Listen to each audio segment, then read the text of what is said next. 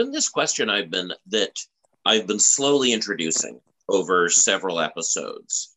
Um, and the question is whether utopias are parasitic projects. And if they're parasitic projects, what are the implications of that? So I want to talk a bit about some examples of things that are like utopias, but we're sure are not. And uh, and sort of begin working outwards from there. Uh, going to throw in some Mormon concepts, going to throw in some non Mormon concepts, because there are a few quite useful concepts that Mormonism introduces in order to talk about some of these things. But you'll notice, right, that as we were going through the various um, utopias in British Columbia, there are clear economic, cultural, and uh, political links to the dominant culture. So you can take the example of a place like Sointula.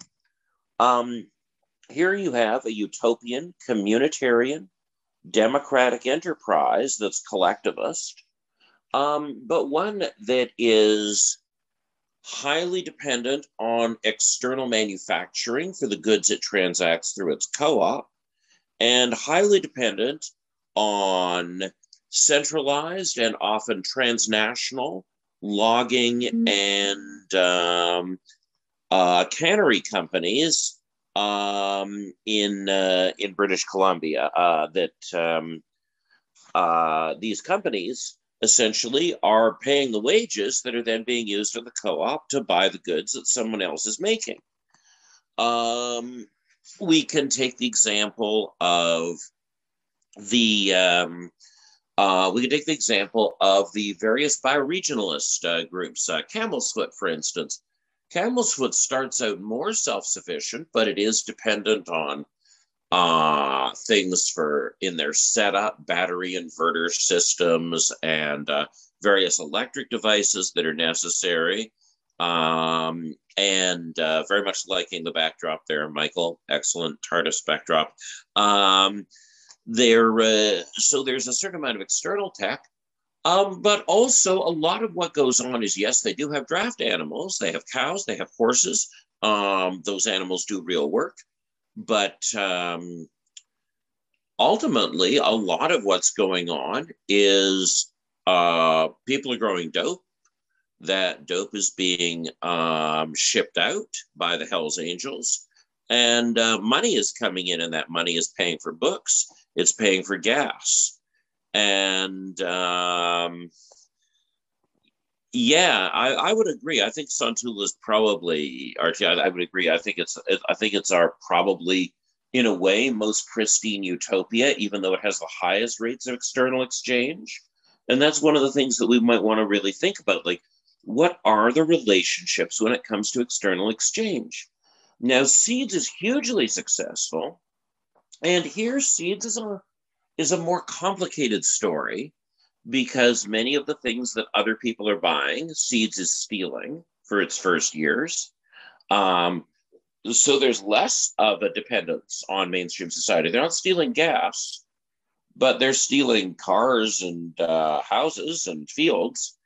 Um, and when Seeds does get into higher levels of exchange, their exchange is often with um, things that are not mainstream right? They're exchanging their services with the animals and animals themselves uh, with other co ops that um, are also living off the land and are also doing a lot of stuff outside the money economy.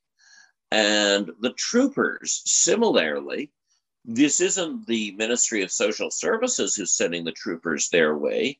These are um, grassroots, hard scrabble, anti poverty activists who are walking a beat in very marginalized neighborhoods, and they're just choosing to send the troopers that way.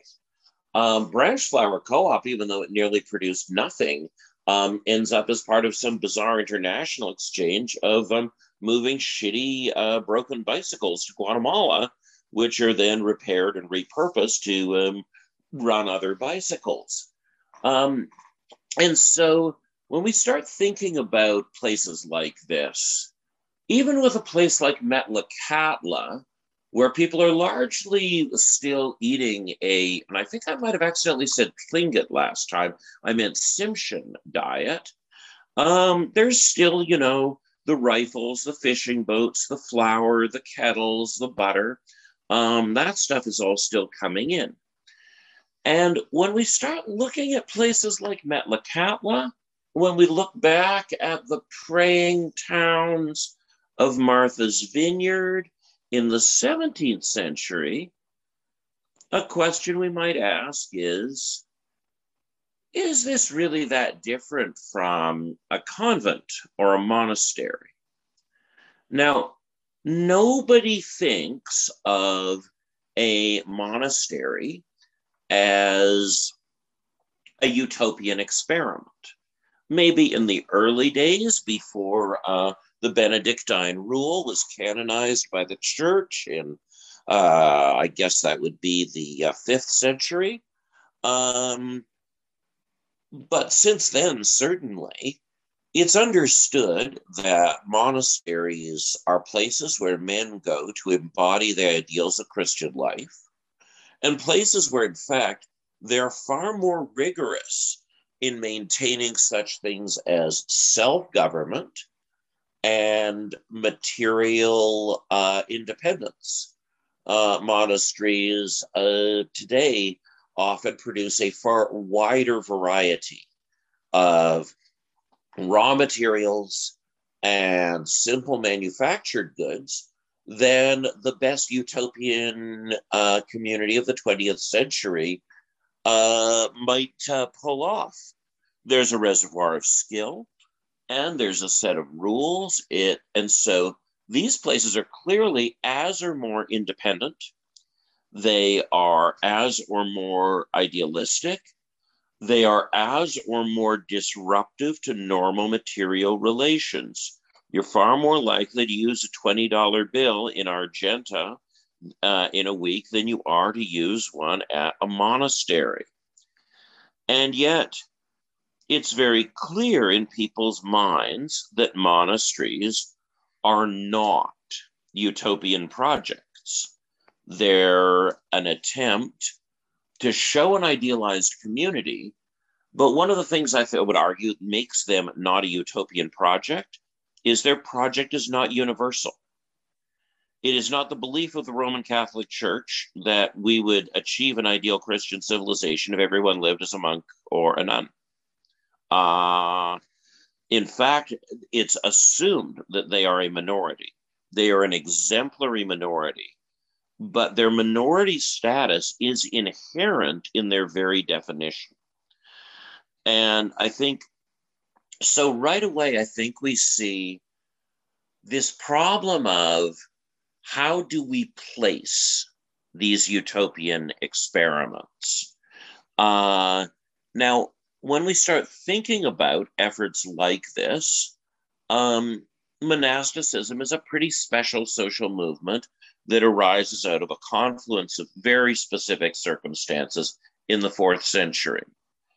There had certainly always been ascetics, people who eschewed pauper, property, lived in poverty, and were viewed as exemplary wisdom teachers in Europe and Asia, North Africa. But those people didn't were often itinerant and they were often public facing um, non public facing experiments are a little more different. And one of the things that um, I think for many, uh, so there was a very important Mormon intellectual in the 20th century named Hugh Nibley, who I spent a lot of time studying and writing about. And he's the one person where my publisher is still nagging me to publish my analysis of Nibley because it's no one else's and it does seem to fit. Um, Nibley uh, believed that Nibley was an extraordinary linguist. He uh, could read uh, pretty much any uh, Near Eastern language, uh, various points in history. And he came to believe that new discoveries in um, Near Eastern archaeology we're going to um, uh, these new discoveries in um, in uh, in archaeology that we're going to prove the Mormonism correct. That the Nag Hammadi scrolls, the Dead Sea Scrolls, all these things, it was all going to get sorted out. Now, largely, Nibley was wrong.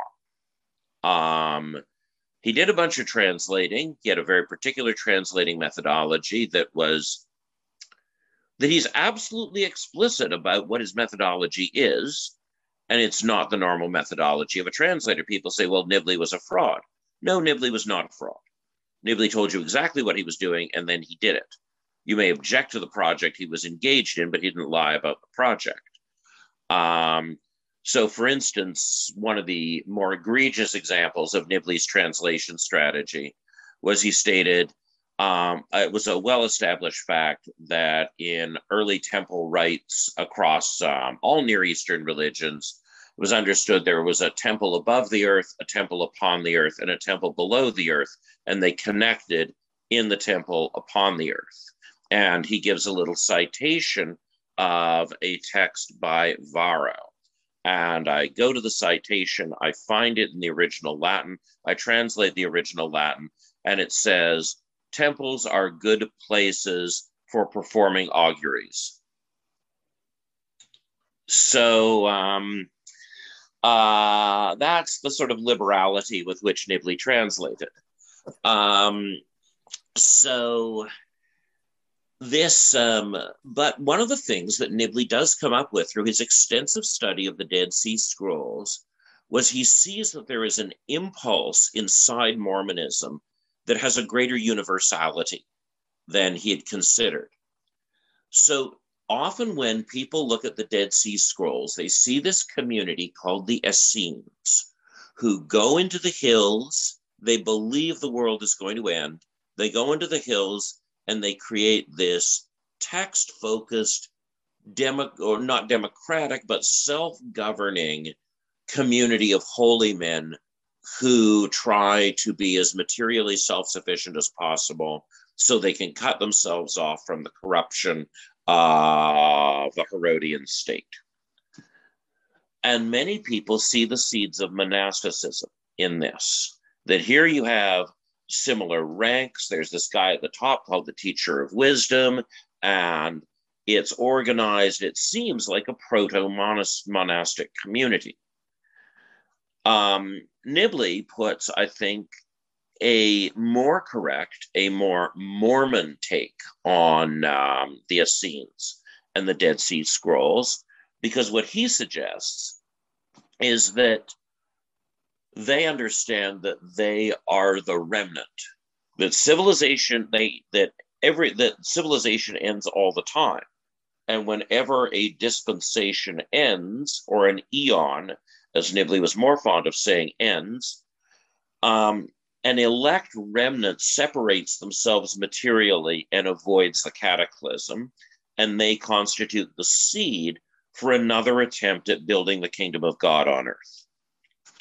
And so there's this idea that Joseph Smith comes along um, and by restoring the gospel, what he's doing is he's relinking that chain, that there should have been a remnant of people who still remembered, who could have taught that stuff in person. And all these prophets wouldn't have had to come back from uh, the afterlife to do this. Um, and so there's this sense that um, the that there that it's actually normal for there to be these groups that split off. And of course, Noah and his story um, is the example in scripture that um, people of Nibley's uh, persuasion point to. Here we are, the God, God presses the reset button, but he separates this group and they go on and they try to found the kingdom of God on earth and they fail too. And the cycle repeats. But this is very different than a monastic idea because these remnants are, are understood to be not to be parasitic on this thing, not to be part of a larger system, but to be the seed of something new. And I think this is helpful that difference between the Mormon interpretation of the Essenes and a Catholic interpretation of the Essenes is some of the problem we're wrestling with about what is a utopia. To what degree can something still be a utopia if it's what if what it's actually doing is fulfilling a function for mainstream society that mainstream society needs to get done in order to keep being mainstream society. Uh, this is uh, this is an important question. Are these so? What are the criteria for being a utopian community? And now let me throw out another class of thing. Again, looking a bit towards Utah, but also towards Nevada. Um, there's another class of community, like a monastery, that meets many of the criteria of a utopia that we never think of as a utopia. And this is um, the tradition of the idealized capital or the replica capital. Annabel Wharton talks about this very interesting phenomenon that uh, existed um, after the uh, Fourth Crusade in uh, medieval Europe, which was uh, after the, the Crusaders had screwed up all the pilgrimage uh, rites, gone over there, won the Crusader states, got thrown out, and then the pilgrimage rights weren't restored because fuck you um, there all these Europeans were very, very interested in going to Jerusalem all of a sudden. European culture had become more like Muslim culture. There was this sense of obligation to do a pilgrimage. People started thinking about pilgrimages like Muslims thought about the Hajj. And so there was this huge demand for that. But suddenly people couldn't go to Jerusalem. They couldn't go to Bethlehem. They couldn't go to the Holy Land. And so Europeans and Africans and Asians began constructing Jerusalem replica cities. Uh, almost all have been demolished. Uh, some, sadly, very recently. This this kind of replica Jerusalem thing doesn't fit into anybody's favorite archaeological story.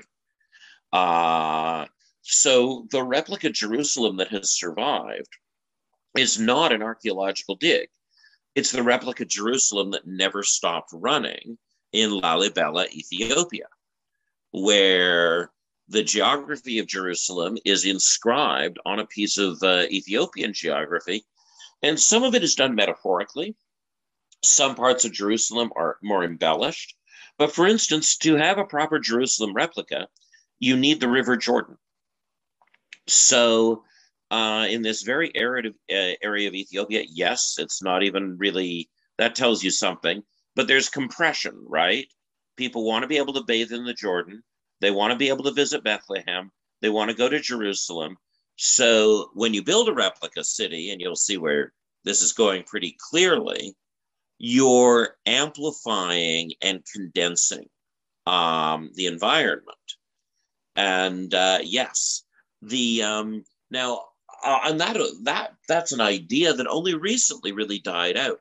Um, one of my early political campaigns was against the Vancouver Park Board um, that had decided to redesign Stanley Park, the iconic downtown Vancouver park. Um, and the mandate was to, and I quote, condense and improve nature. Um, they were going to dig a shoreline 400 meters from the real shoreline, but they were going to put in a wave machine that made bigger waves because the waves in English Bay are not big. That's why it's a successful port. So, um, anyway, and they were going to put in big steel mesh enclosures full of seabirds that no longer existed in Vancouver, et cetera, et cetera. Um, so, this replica city tradition becomes a major tourist tradition. And a pilgrimage tradition, and Annabel Wharton suggests that there is actually a direct historical line that you can trace from a 13th century replica city to Disneyland. That what the replica cities do is they they create a new idea of an ideal place the place is an ideal because it's an amplification of the qualities of a real place that you admire. And those qualities are thrown into very sharp relief. And in many ways, I would argue that that is really modern Salt Lake City. One of the features of Salt Lake is that um, the uh, Mormon church owns a shitload of downtown and routinely demolishes thriving, successful parts of downtown because they're looking too much like a normal city. And the point of downtown Salt Lake, even though it doesn't have a Mormon majority living in it, is still to be this public facing, idealized space.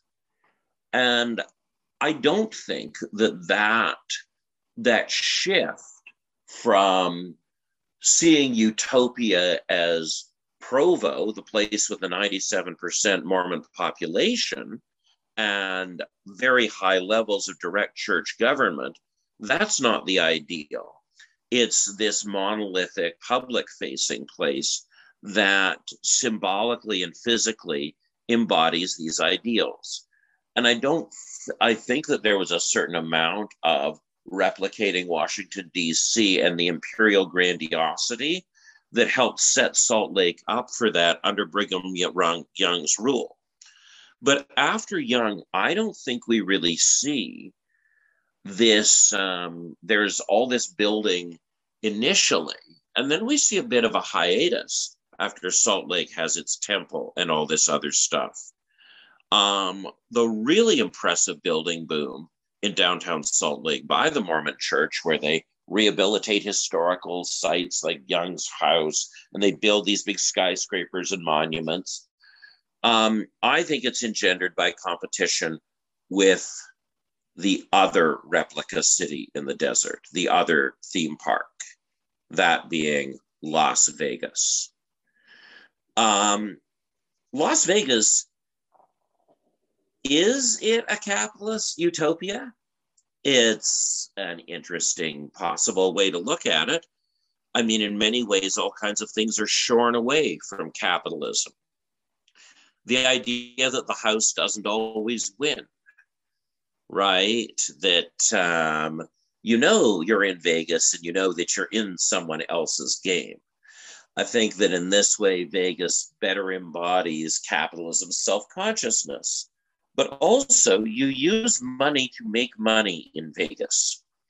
It's the intermediation of things like work or time or things like that all disappear, right? That intensification, that sense of compression and intensification you associate with the replica cities is absolutely uh, on display in uh, Las Vegas.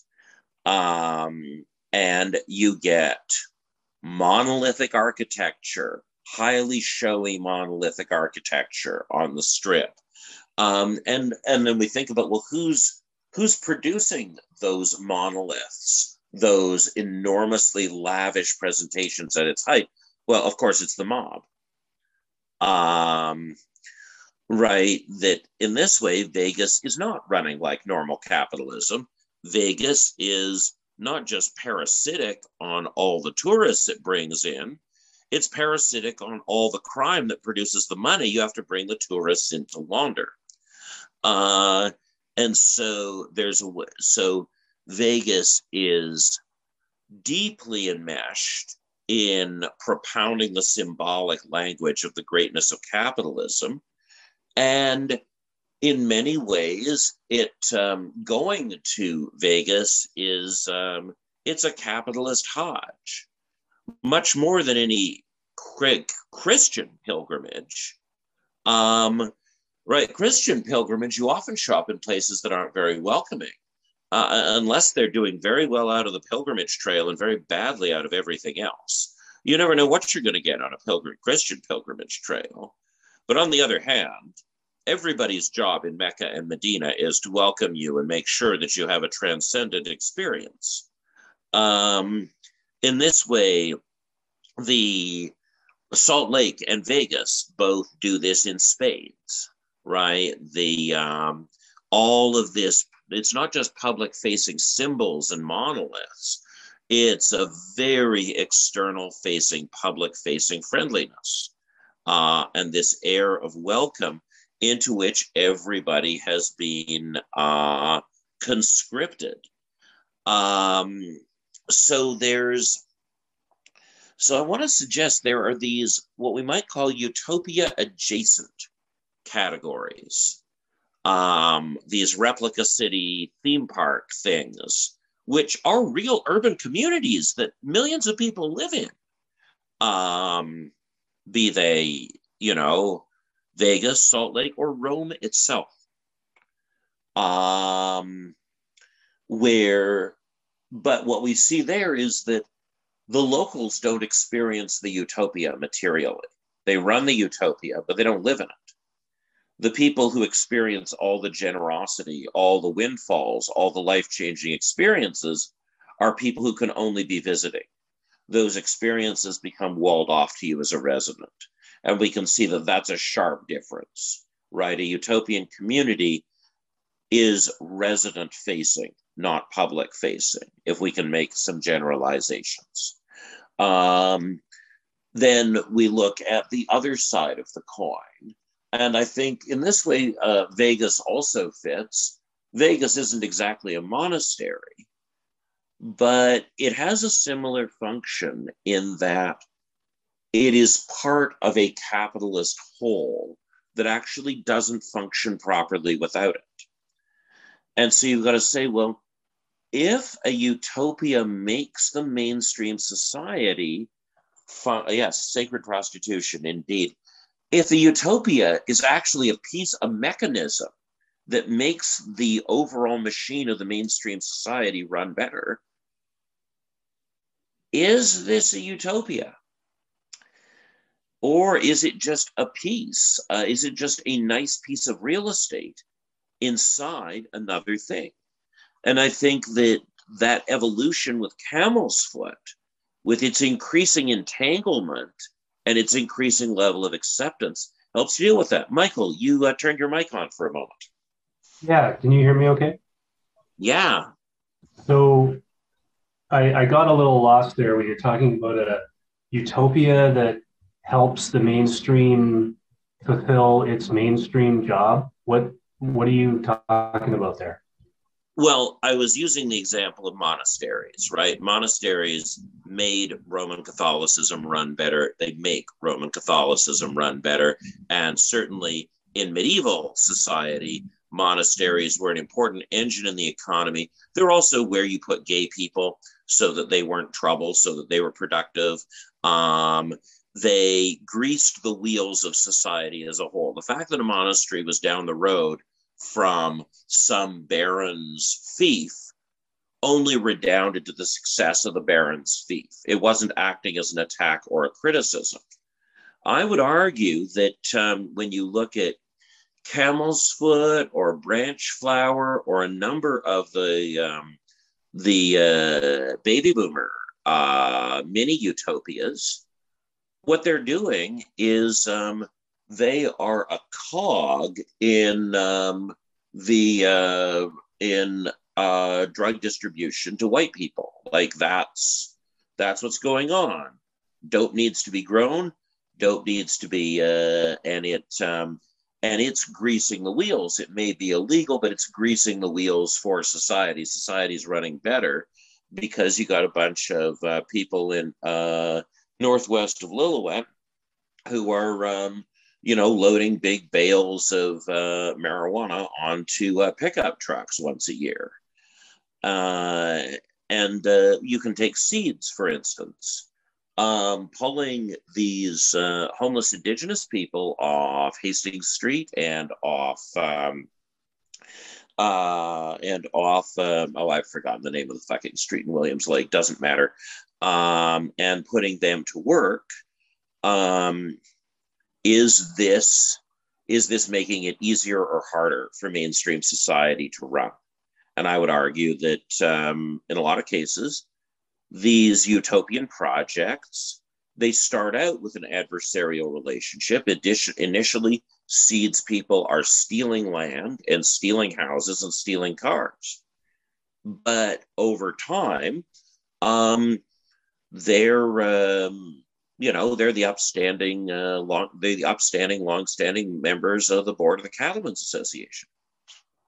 I think maybe the where I got tripped up there was in the monastery example. You've got this gigantic network of hundreds and thousands of these organized monasteries running on a system that is filtering up to a larger umbrella system. And I, I get that relationship and I get what you're saying. But when you talk about some of these other examples, um, it seems like a, a, I'm not saying it's a total stretch. I get what you're trying to say, but the the impact on the larger society is to me less than a drop in the bucket compared to the impact of the monasteries.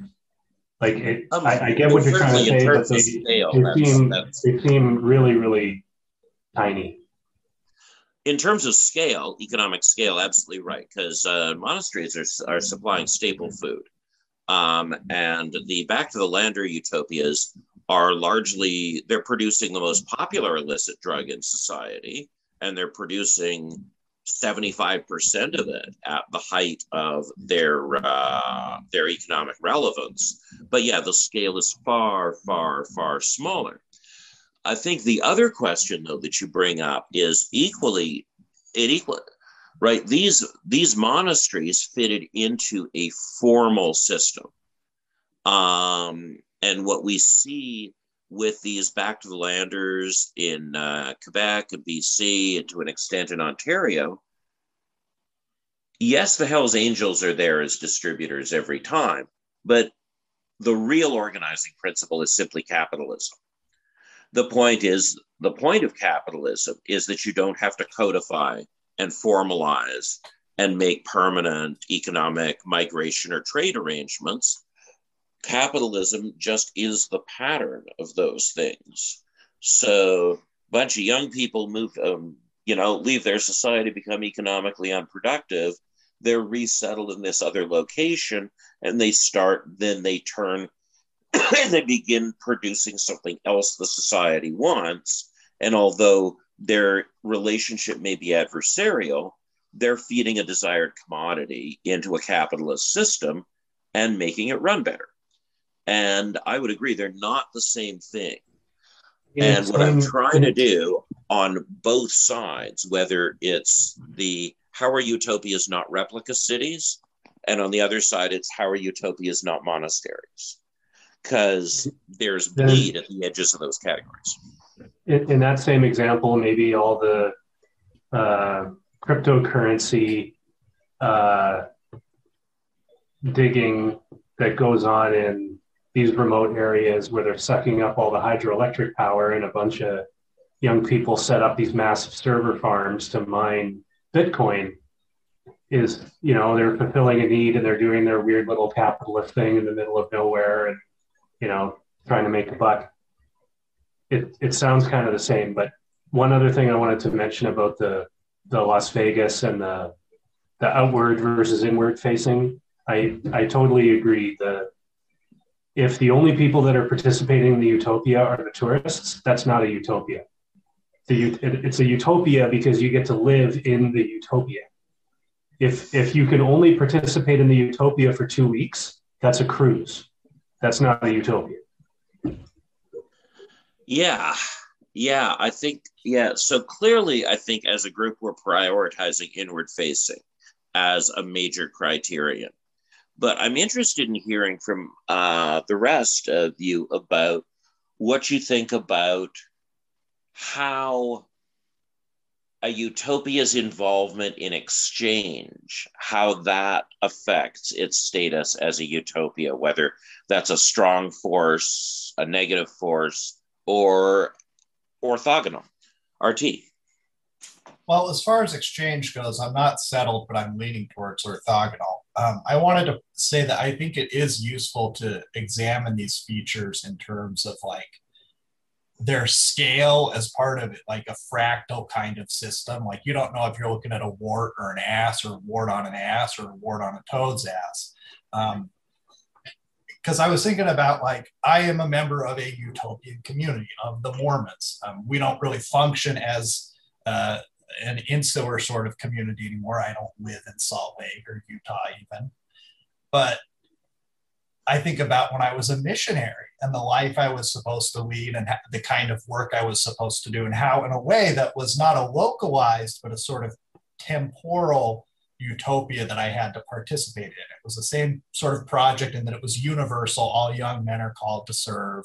And um, I was exchanging ideas with people, maybe not money or anything like that. And I was doing a corvée labor like Sointula sent their people to do to to benefit them personally and make money for the co-op.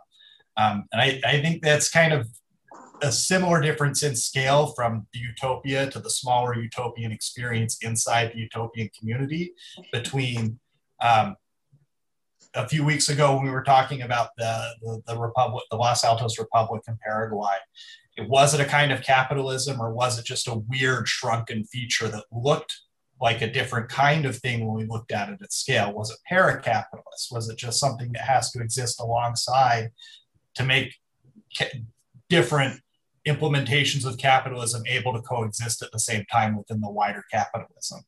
Um, so yeah, those are all great thoughts to hear. Yeah, and I, I'm really glad you brought up Paraguay because I, I was very much hoping someone would take us back there. Because yeah, on the one hand, right, it's this story of incredible self-sufficiency and incredibly high levels of self-government. Um, you know, the self-government being in some ways the most striking and yet the self and yet material surplus and exchange with the capitalists obviously drove um, a huge amount. It meant that Paraguay did not have to industrialize in any significant way. That um, because Argentina and Uruguay were so fucked, uh, and Brazil was so fucked, there it was as though things that Europe made just got into Paraguay precisely because of how screwed up the indebted free market economies around it were. That it it could effectively suck a rifle into uh, up the Parana River uh, in that way.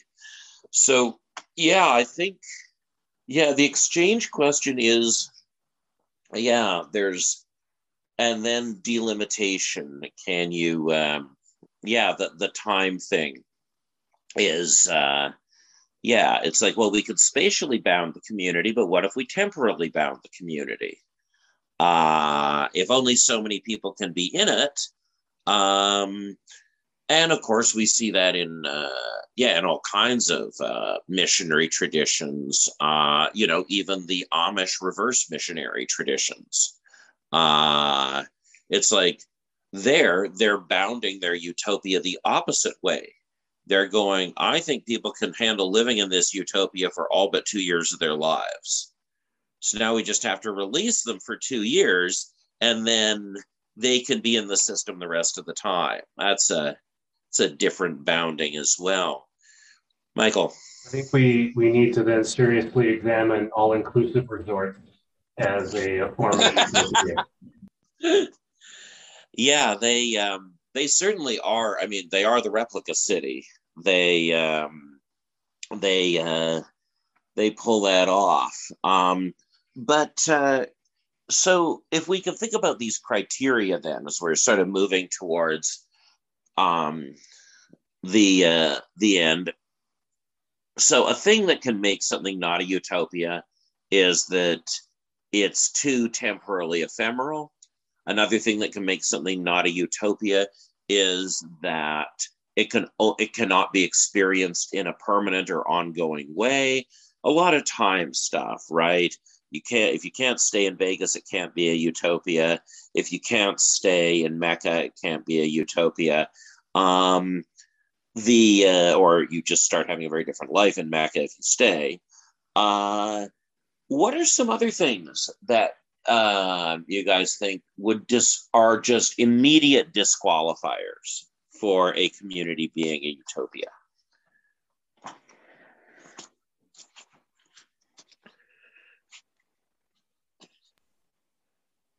The list is so incredibly long. I think the shorter list is what makes it a utopia. Because, I mean, if we're all right, go with that. It, I mean, then every, you know, what isn't a utopia? My living room's a utopia. The street I live on is a utopia. I find a utopia every morning when I wake up in this fabulous world. Like, what's a, what is a utopia then? If if anything well, can be a utopia, right? Well, I, I mean, I, am not. I, I, wouldn't. I wouldn't propose that, but I actually think we could. I think we can. It doesn't matter whether it's an is or an isn't. I actually think we can shear off this category pretty fast. Jonathan. Well, it seems to me that part of the issue, of course, is that we're looking at failed utopias. By definition, right. they're the most successful ones. Right unless we define the success of a utopia not as persisting as a utopia but producing a result. So this was the thing where you weren't here for it, but RT and I, I think, were agreeing at a profound level that the purpose of a utopic religious community is to embody the replica city, to survive the cataclysm, to create a nation down the road. The nation isn't a utopia, but you have to go through a utopia, a series of utopias to get there because it is the survival form of humanity under pressure. ah. the, the utopia is the the utopia is the journey, not the destination. Yeah, like for In example, I'm thinking, I'm thinking of my people's experience, right? Like you would think that the kibbutzes are utopian ideal, but actually it's not. It's embedded in in state. Um, and, and, and the thing about kibbutzim is, in fact, they can't persist.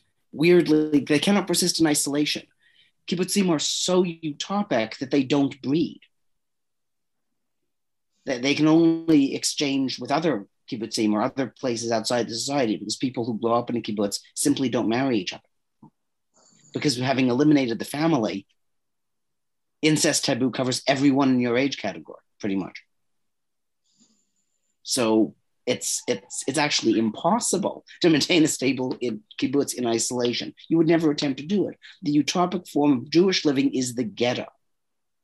The ghetto is the is the New Jerusalem, the, the replica Jerusalem.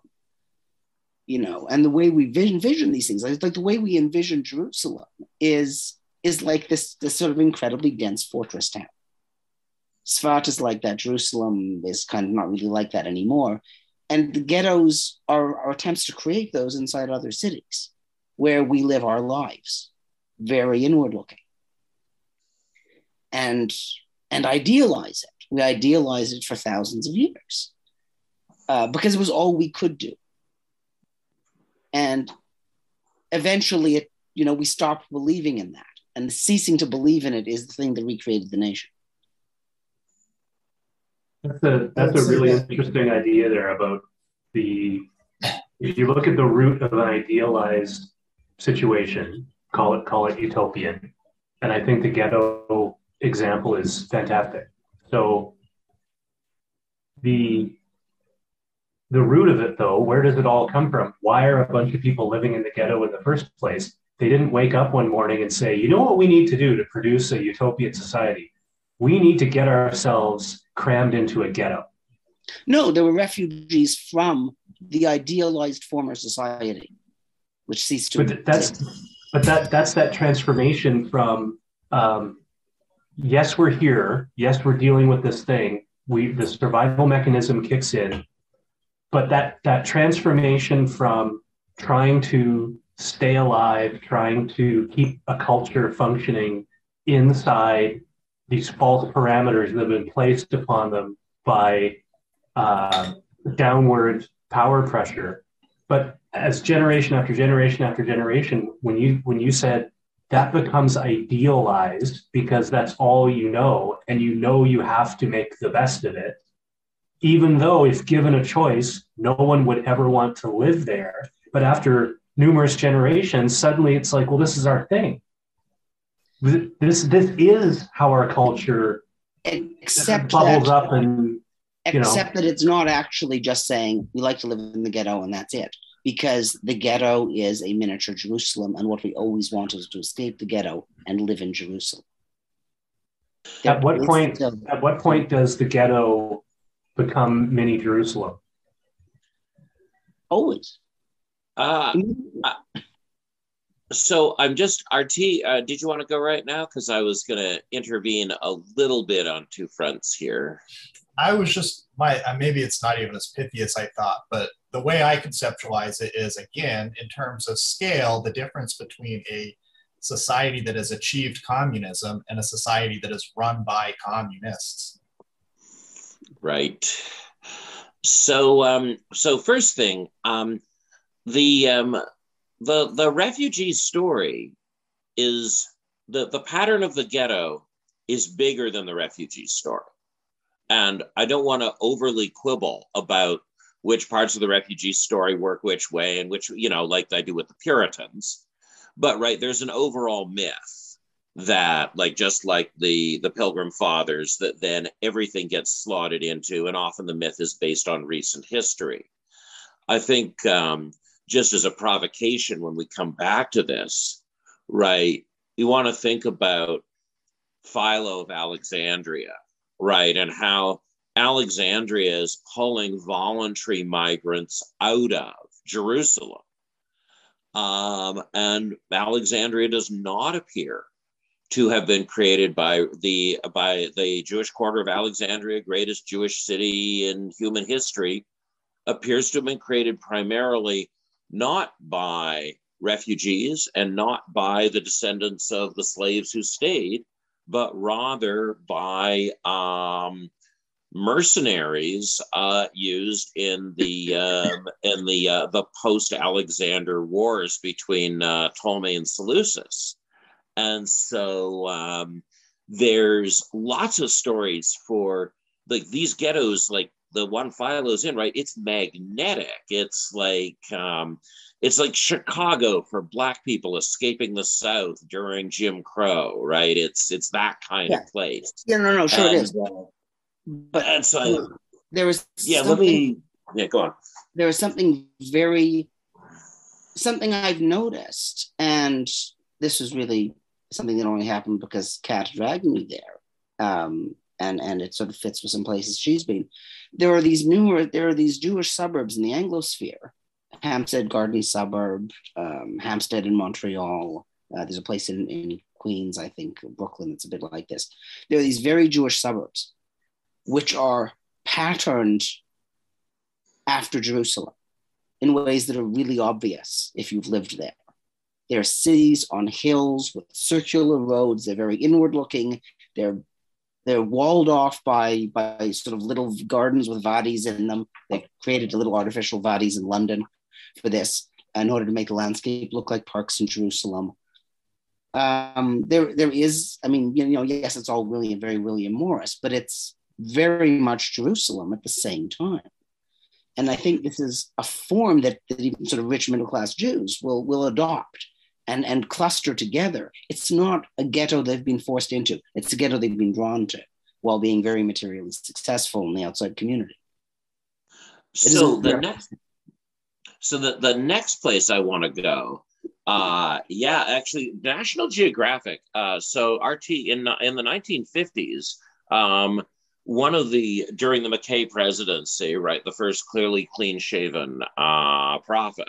Um, um, one of the things that McKay gets done early on to to uh, to like in his reimagining the image of the LDS and the ideal kingdom is he gets National Geographic to do a feature on all the geographic similarities between the um, the valleys in Utah and the Jordan Valley, and between uh, Greater Salt Lake and Greater Jerusalem. And uh, you can actually go to a library, find the old um, National Geographic. It's a scream. Um, now, nice. Yes, these are problems. So, the other thing I wanted to go to is there are two things that were raised. Um, the remnant thing, I just want to put to bed a little bit to suggest I think we're really onto something with the idea of the remnant that separates itself to be the seed of a thing. Because for those of you who did not take the green politics course, this is the obsession of these bioregionalists.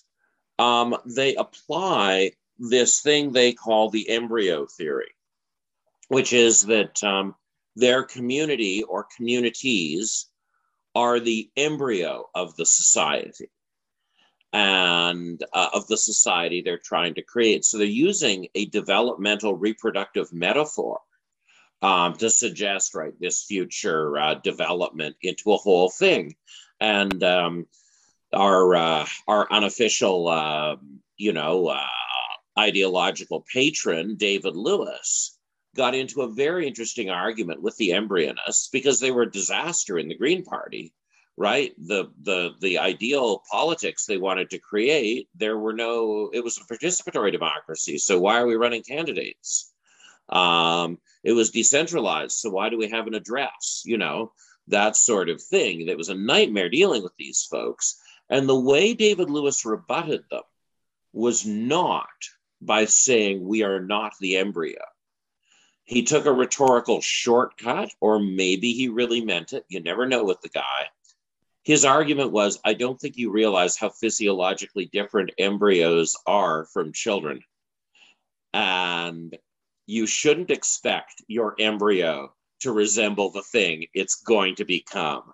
That that indicates a misunderstanding of what an embryo is, which was a it was a fascinating left turn in the debate that left everybody speechless. But I do think that embryo theory, that idea of the embryo and what's being created in that whole process, um, it wasn't that they really it, that that suffused their language to the point where it wasn't even an argument they were making. It was a premise on which other arguments were founded. And the other thing I wanted to mention, the thing that I thought we'd go to with, well, what do you definitely need or not need? is um, what about intent and consciousness of intent? Um, today, we've taken a turn that is very much away from that idea. The idea is that um, intent and consciousness of intent are largely irrelevant, um, that an embryo is a class of thing. And if we're thinking, and we we should develop criteria for describing it that's based on well what it's for and I think the fact that you were able to make the argument, well, we have a definition. It's a thing that turned, it's a thing designed to turn into this other thing. Um, that pushes intent and awareness to the side. Um, but I think it's worth at least considering the possibility that places that turn out to be good places and societies that turn out to be good societies are just good places and good societies and that a utop that utopia in its normal usage in the english language is about um, um, is intentional is self-conscious and it propounds um, its self conscious understanding of itself as its official ideology. Maybe we can just huck that in the bin after today, but I thought it at least merited consideration. How do we feel about intent and consciousness? Are they as peripheral as we're starting to say exchanges.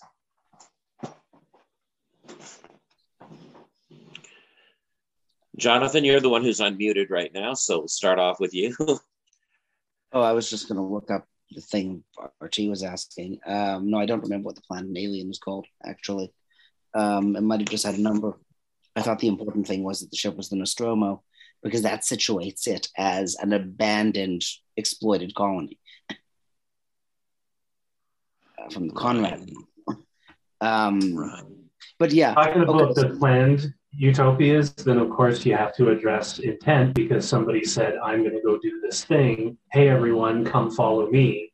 Oh, why are we following you? Oh, because of the grand plan. There's uh, a stated utopian vision at the beginning of a lot of these failed projects. Some of them, maybe you could call them accidental, but in most of the cases we've looked at, I think it's pretty intentional. There's declarations, there's rallying, there's um, a desire to continue on in the face of adversity. Why? Because of Holy Scripture or inspiration or the outside world is so awful. We need to continue to. There's always there's lots of, of clear intent. Yeah, the question is: Is the intent actually related to the outcome? You mean did they did they get what they asked for? And and do they do they and do they want what they get? Right. Um, like like the people who are most attached to the ghetto lifestyle recreated the ghetto inside Jerusalem and insist that Israel is illegitimate because it's. I mean, also, I assumed, but I assumed utopias were self declared and intentional when I designed the course. So I I had my own definition of what a utopia was, and I had put that in there that so that I I think I think that I agree with Jonathan in the sense that um, self consciousness rarely helps a utopia be a good place. But I'm not sure something can be a utopian project without the self consciousness. I think it just becomes a class of good place. Um, and yeah, you... know. I'm I'm willing to go either way because I hadn't heard the ghetto argument when it was being developed. I find it to be a very interesting one. And the other thing I want to throw out there is that right there are there are the three there are three parts of the criteria there's the fact that it's intentional the fact that it's supposed to be a good place and the other thing embedded in the original word in the original text is that it's not supposed to exist. That it should never be able to fully come into being in a fallen world. That it's a no place. It's ooh not you. It's the it's the Shangri-La idea of utopia, you know, the the lost city that people stumble across and it's a throwback to a bygone era and then somebody goes, well, why can't we just build that again? You know, let's go. That's the other part too, right? All the utopias we've looked at are future based. We're going to go over there and build a thing that currently doesn't exist rather than I am searching for a currently existing utopia that was lost and now I found it, but it was there the whole time. Yeah.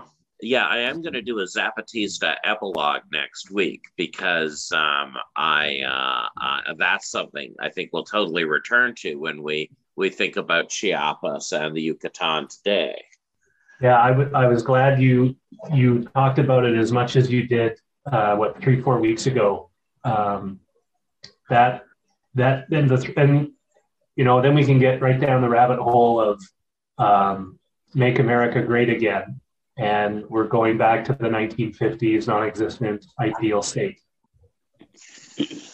Well, and that's why that's why I'm busting out, waiting to bust out my Cleon Skousen next week, because uh, right, you read the sanest thing Cleon Skousen had ever written. You did not read the first two thousand years which is the real trip um, of his books, because you know Skousen is, you know Skousen has like he's got the imagination of Stalin when it comes to imagining how other people could live, yet he has the political strategic imagination of a visionary.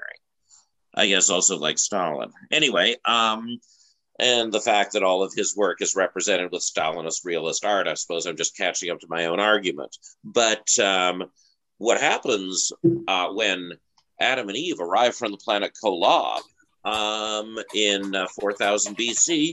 Skousen tells you the very first thing Adam does is construct a pipe organ. Um, and that uh, the pipe organ is exactly the same as the pipe organ Brigham Young constructed in um, the uh, tabernacle in uh, 1855 through 70. And uh, Skousen's like, yep, that's that's what he did. He built this pipe organ. This its dimensions. These were the keys on it. Let's go. and that happens in 4000 BC. So in Skousen's story, all the tech is mostly the same. So it's um, anyway, it's a wild, it's a wild ride. But what I, I'm mentioning that to emphasize the degree to which there is a sincerity to the Mormon idea of restoration, of return to the past. Uh, that return to the past is embedded in the ideology from the beginning, even while Joseph Smith is trying to figure out which past they're returning to. Uh, but the return to the past is already present by the time they get to Kirtland, Ohio. That um, that they are restoring an original lost state, um, and it makes the utopia compared to other utopias of the time, a conservative one. And we also need to add in uh, to the uh, utopia discussion uh, the modern um, white people habit of going camping. that, that is a return. Oh, we love camping. A, a, past utopian state of sleeping on grass in, in the great outdoors everybody talks about it like it's this throwback to a bygone, wonderful, get in touch with nature bullshit argument. And um, I think anybody who who loves camping can go on and on and on about what a utopian state a campground is. Well, uh, in this, um, it was uh, it was uh, a great part of the rite of passage of being a Mormon teenager. All the summers spent outdoors getting ate up by mosquitoes and leeches. Well, the funny thing is, though, um, we got to we got to remember that camping is invented at the same time as Mormonism by the Seekers, and again in the Green Politics course, which has a fair amount of adjacent material to this one. Um, I want to suggest that no campsite, no campground is ever a utopia because the purpose of the encounter with the wilderness is to produce a personal theophany, not a shared um, community. And that even if there's a concurrent theophany, the point is that people are communing with the larger thing. It's much more consistent with Seekerism, where the ideal, or Quakerism, or the Doukhobors, where the ideal ultimately exists inside the heart. And we've traveled together to this location so that we can have this series of individual theophanies, not unlike a pilgrimage, right? When the pilgrims get to the end, they don't all have the same encounter with the saint. The pilgrims travel together, but then they have a set of individual encounters with the saint. And uh, in terms of like the kind of pop psych theology that Muir and Emerson and Thoreau developed for the dawn of camping, um, they're very much tapping into it's not the community you create at the end. You use the community to get to the end to have the individual experiences. The theophany. Theophany is where um, a person has a protracted vision um, that's um, where some aspect of God and the cosmos is unfolded to them in a way that is intimate and life changing. Um, it's not like an apocalypse where you're taken up above the world and you look down at the structure of space time and God explains it to you. Um, an apocalypse is an alienating experience of attaining higher wisdom, whereas a theophany, although uh, they both involve an encounter with God usually, um, the theophany is a is a sense of intimacy and closeness and connection to things that are bigger than you. Looks like a Joseph Smith had a theophany in the woods behind his house, not camping, but that's where it. he's yeah, that's where he saw God was in the woods. Yeah. Can we call a, can we call a theophany a, a God epiphany? a God what? A God epiphany. Oh yeah. Uh, no, absolutely not. It's not a realization. It's an encounter. It's okay. more intimate. It's more direct. Um, it's uh, An example of um, a theophany that I taught in the Green Politics course was the creation of the singing forest in the West Kootenays. Gladys McIntyre goes out to the forest and the trees begin singing to her and they uh, and she feels a union with the trees and they offer her this testimony about how she has been chosen to save them. Uh, that's um, so a theophany, unlike an apocalypse or an epiphany, it really pulls you in. It pulls you into God. It pulls you into some kind of job.